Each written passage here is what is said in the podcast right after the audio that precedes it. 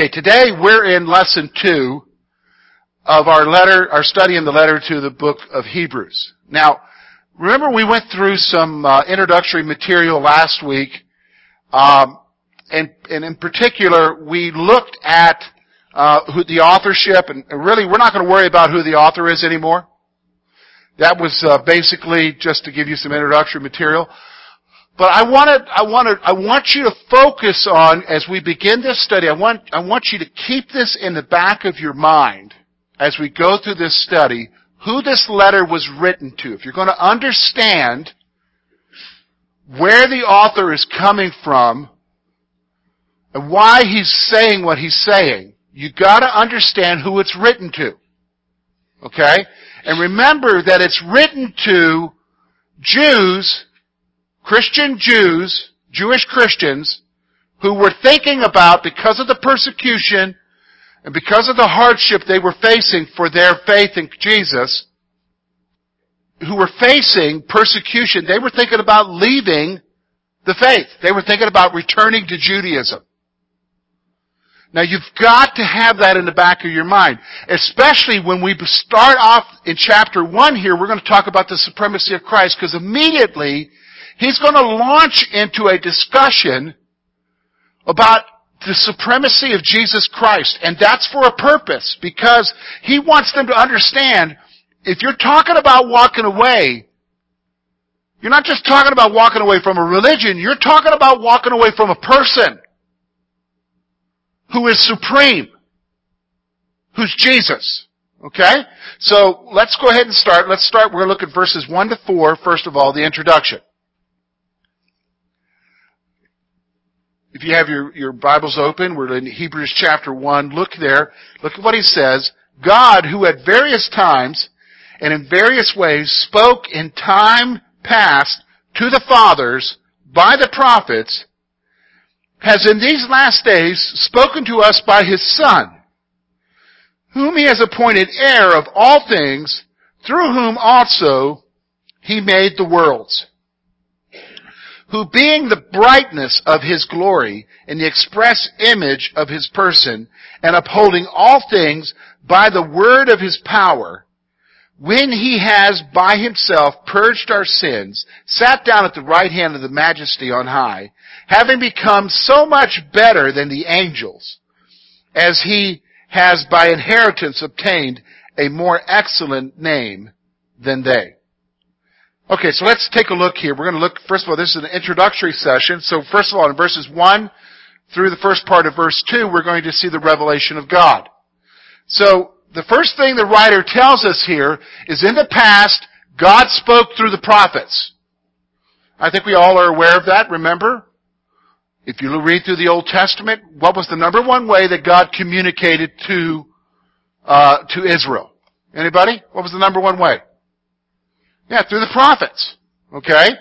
Now, now in these last days, okay, God spoke to us through the person of His Son, Jesus Christ. God spoke to us through the person of His Son, Jesus Christ. Now let me just stop for a moment. This is a good place. Look with me at verse 1. He spoke in the past through the prophets to the fathers, okay?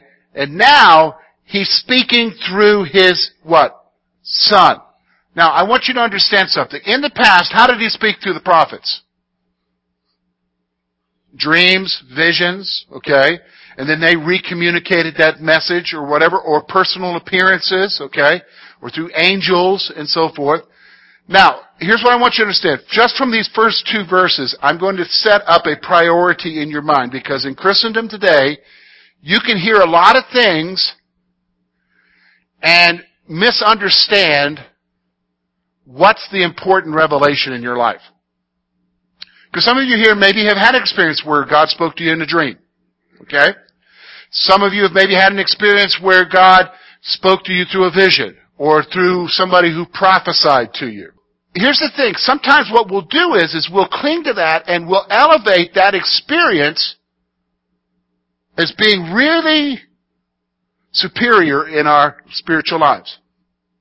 Now I'm not going to downgrade that that's not an experience or not something significant, but I'm going to tell you that when it comes to the priority of revelation in your life, there's something that's even more superior than your experience. What is it? Yeah, the Word of God, because that is the revelation of who? Jesus. Because the, the writer is saying here, in the past, he used those things. But in the present, he speaks to us through who? The person of Jesus Christ. Did you, do you understand? His Word. That's the significance. There's nothing wrong with the other thing, but it, but the other thing has to what? Submit to what? The Word. So here's what I'm saying. All things, whether it's visions or dreams, prophecy has to be subject to what? How God communicates to us today, which is what? Through the person of Jesus Christ. And we have the complete revelation of Christ that we're supposed to know in what? The New Testament. Do you, understand what I'm saying? So right off the bat, he's going to talk to us and say to us, in these last days, God spoke to us through what is the supreme one. Jesus. Okay, let's go on now. Here's what else he says. Jesus was appointed by God the Father to inherit all things. So he spoke through Jesus, and then to make you understand why this Jesus is so superior and so supreme in your life, he was appointed by God the Father to inherit all things. All things belong to him. Okay, so let's back up for a moment because you might you might have been listening to what I was saying about the revelation thing, and you're like saying, "Well, you know, hey George, I don't know if I agree with you. I don't know if I agree with you because I know how real whatever it was that I went through is, and it happened." Okay, that's fine. I, I'm not going to argue with that. But you need to understand is that there is something and someone far superior to your experience. Who is that?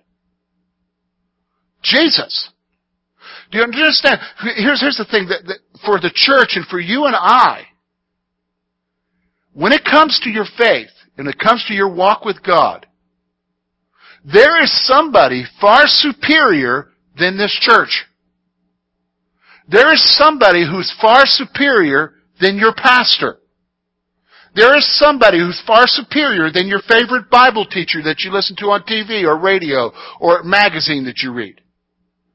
There is somebody who's far superior than anybody ever, and we need to grasp that in our mind.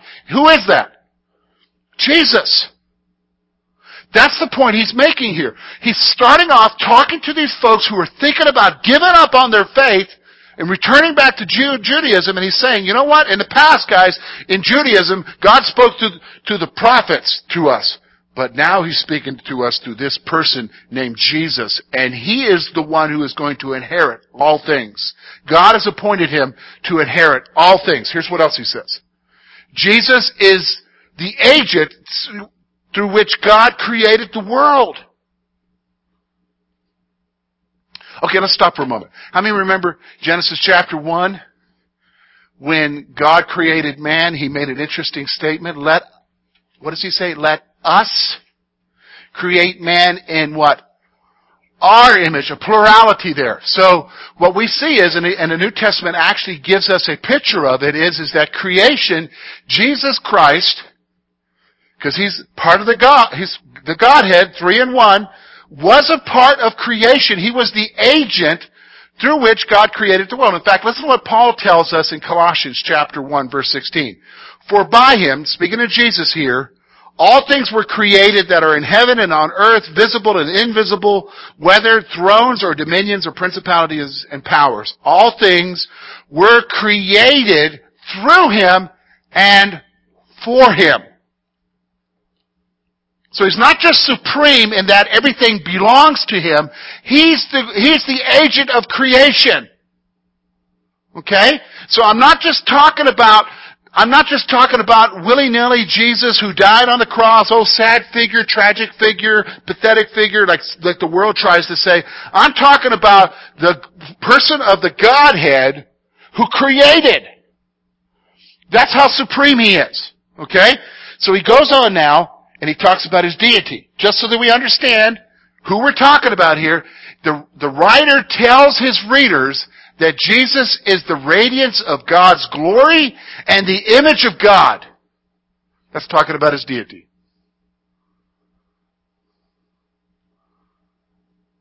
He's God.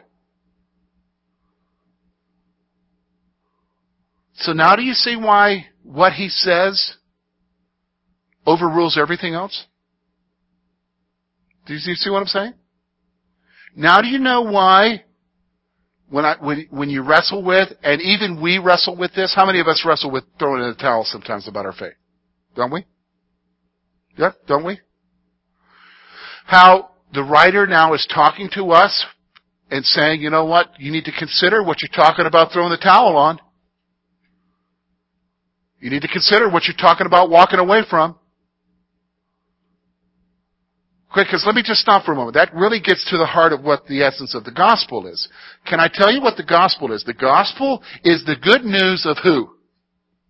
Jesus Christ. The gospel is Jesus Christ. So when I accept the gospel, I'm accepting Jesus. So let me just stop for a moment. Salvation isn't praying a prayer. Salvation isn't asking Jesus into my heart. First of all, that's not even in the Bible. Salvation is not my free ticket to heaven. Salvation is not my blank check of having forgiveness in my life. Okay? Salvation is the person of Jesus Christ and my realizing who He is and what He did for me and embracing Him. Do you understand what I'm saying? Embracing Jesus. Jesus, you are the one who is supreme in my life. Jesus, I'm committing my life to you. That's reality here. So do you understand why when we talk about we talk about throwing in a towel, you know what, we're not talking about throwing in a towel on a religion. But some people that's the way they talk. We're talking about throwing in a towel on a person. A supreme deity. Jesus. The only deity. Do you understand what I'm saying? So let's go on here. He goes on now and he talks about the reality, again, the supremacy of Jesus and His Word. First of all, Jesus Christ is God. He's pointing that out to us here.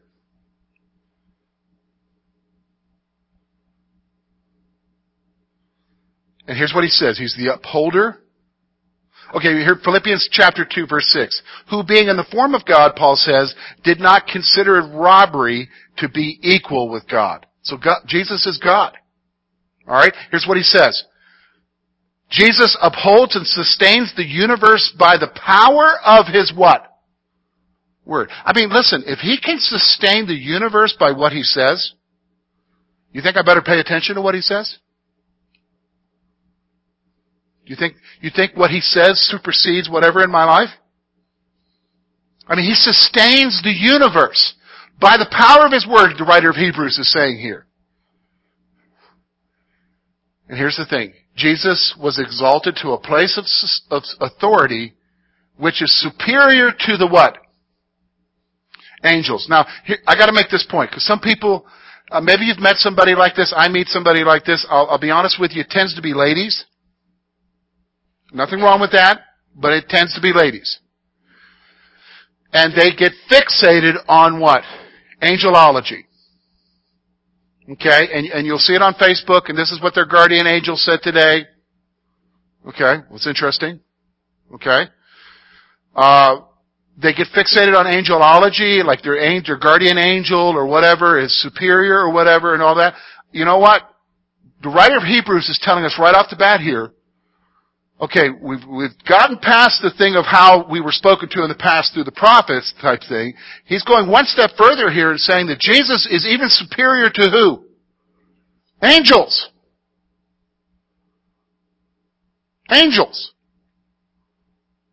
So that, that's the reality. He, he has a place of authority and he's superior even to the angels. They answer to him. How do you know that, George? Well, I can tell from the Gospels that even the evil angels, what? Answer to him. Because when the evil angels got in the presence of Jesus, how did they act? They were scared, intimidated. Don't, don't send us to the abyss. You've come to torment us. That's, that, those are the kind of things that somebody who's recognizing that they're in the presence of somebody superior to them says. Do you think Jesus is greater than the angels? You know what I'm saying? He's greater than the angels. Let's go on. Look with me now.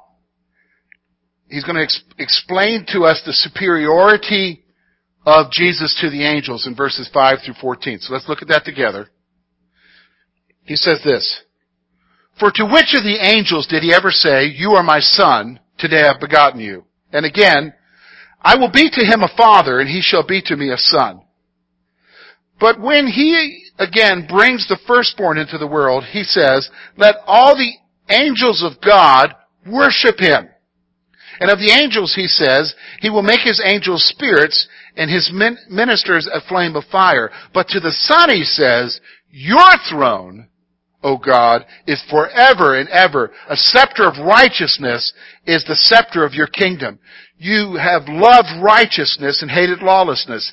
Therefore, God, your God, has anointed you with the oil of gladness more than your companions. And you, Lord, in the beginning laid the foundations of the earth, and the heavens are the work of your hand. They will perish, but you remain. They will all grow old like a garment. Like a cloak, you will fold them up, and they will be changed. But you are the same, and your years will not fail. To which of the angels has he ever said, Sit at my right hand till I make your enemies your footstool? And are they not all ministering spirits sent forth to minister to those who will inherit salvation? Okay, let's go on now. Let's look what he's saying here. Superiority of Jesus to the angels. Number one, no angel has a relationship with God that Jesus has with God the Father. No angel has that kind of relationship. What the writer is saying here is there's such an intimate relationship in the Godhead between God the Father and God the Son. No angel has that kind of relationship. So let me just stop for a moment, folks. You can have an intimate relationship with Jesus and with God, but it's never going to be the relationship that the Godhead has with each other. Does everybody understand that? He's that superior. Let's go on.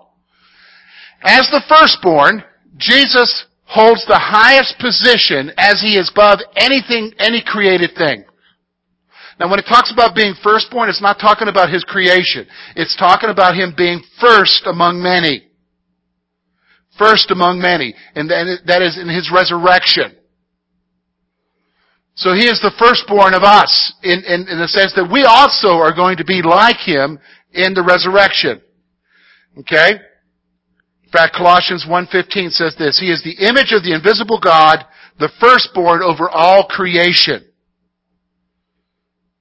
Therefore, here's what happens. The angels worship Jesus Christ. The angels worship Jesus Christ. So again, He's superior. Look at His dominion. Now, He points out that angels are messengers who are described as wind and fire. So they're messengers. Angels have a role. They are servants. They're messengers. Okay? But now he's going to talk about how Jesus is different than them in the next verse there. Jesus is the eternal king who loves righteousness and hates wickedness. He's different. They're servants. He's the king. And he loves righteousness and he hates wickedness. Let's go on here. He's going to talk about his eternality. Verse 10 through verse, first part of verse 11, he's going to talk about Jesus with relationship to our world. The world Jesus created will what? Perish. We all know that, right? If you study the scripture, what you love about this place isn't going to be here one day. You know what I'm saying? Your favorite spot in the woods when you go hunting isn't going to be there one day. And it's not because somebody bought the land and told you you couldn't hunt there anymore. Okay? It's because one day everything you know is going to cease to exist. The old earth and the old heaven are what? Going to pass away. Alright? While everything is temporary, here's what the writer says, Jesus Christ will always exist. So while this world is temporary and you and I in our present forms are temporary, Jesus Christ is always going to exist. He's had, we had a beginning. Jesus Christ never had a beginning. He's always existed. Always will exist. So then he talks about the nature of angels. No angel was exalted to the place of authority as Jesus Christ was. When you think about who Jesus Christ is and his authority sitting on the right hand of the Father, which is a, in their culture, okay, yet we use the term, you ever heard the term right hand man? He's my right hand man. Guess where that comes from? It comes from the Bible. Alright? What that means is, is that that's a place of honor and authority. So on the right hand of God the Father is Jesus. You can't get any higher than that. You can't get any higher than that. No angel, the writer says, ever had that authority. No angel ever had that authority. Here's what I want you to see. Angels are servants to those who have received salvation. So what's the purpose of angels? Well, they serve God, but guess who else? Who else do angels serve? Us. So here's the thing, you don't interact with your angel. First of all, how do you know it's one angel? Okay, does anybody know how many angels serve you, minister, protect you, watch over you? Nobody knows. You don't interact with them. They're here. You need to understand they're here. Okay? But their purpose is to protect you and watch over you. Okay? But you don't, unlike the angelology folks, you don't coordinate and, and act with them. First of all, how do you know that you're acting with a godly angel if you're got somebody speaking to you? Do you know what I'm saying? Here's the other thing. This first section right here is an answer to Mormonism. Because right off in the first two verses, in the past he spoke to us, to the fathers, because, you know, they had visions, they had, angels came and talked to them, whatever. But now in the present, we are spoken to through who? Jesus Christ. Okay. Isn't it interesting that some guy named Joseph Smith had a revelation of an angel coming and talking to him, giving a whole new, whole new revelation, which is the Book of Mormon, back in the 1800s? 1800 years later? Now, I, right off the bat, I'm going to, I'm going to say, that's not possible. Why? Two reasons. The apostle Paul, Galatians chapter 1, if any, anyone or any other angel come to you and give you a gospel different than ours, let him be what? Accursed. The Greek word is anathema. What does anathema mean? Literally, it means to hell with them. Okay? Also here it tells us he doesn't speak the same way anymore. The final revelation is through the person of who? Jesus Christ. And if you read the Book of Mormon, it is completely different than anything in the Bible. Okay? So that's the reality of what it's talking about there. Alright? So listen, so here we are. Jesus is the supreme one. So here's what we're going to do next week. We're going to move from his supremacy to talk about his suffering. Because you can't talk about the supremacy of Jesus without his talk, talking about his what? Suffering for us. Aren't you glad he suffered for you? Because if he didn't suffer for you, we would still be in our what? Our sins. Okay.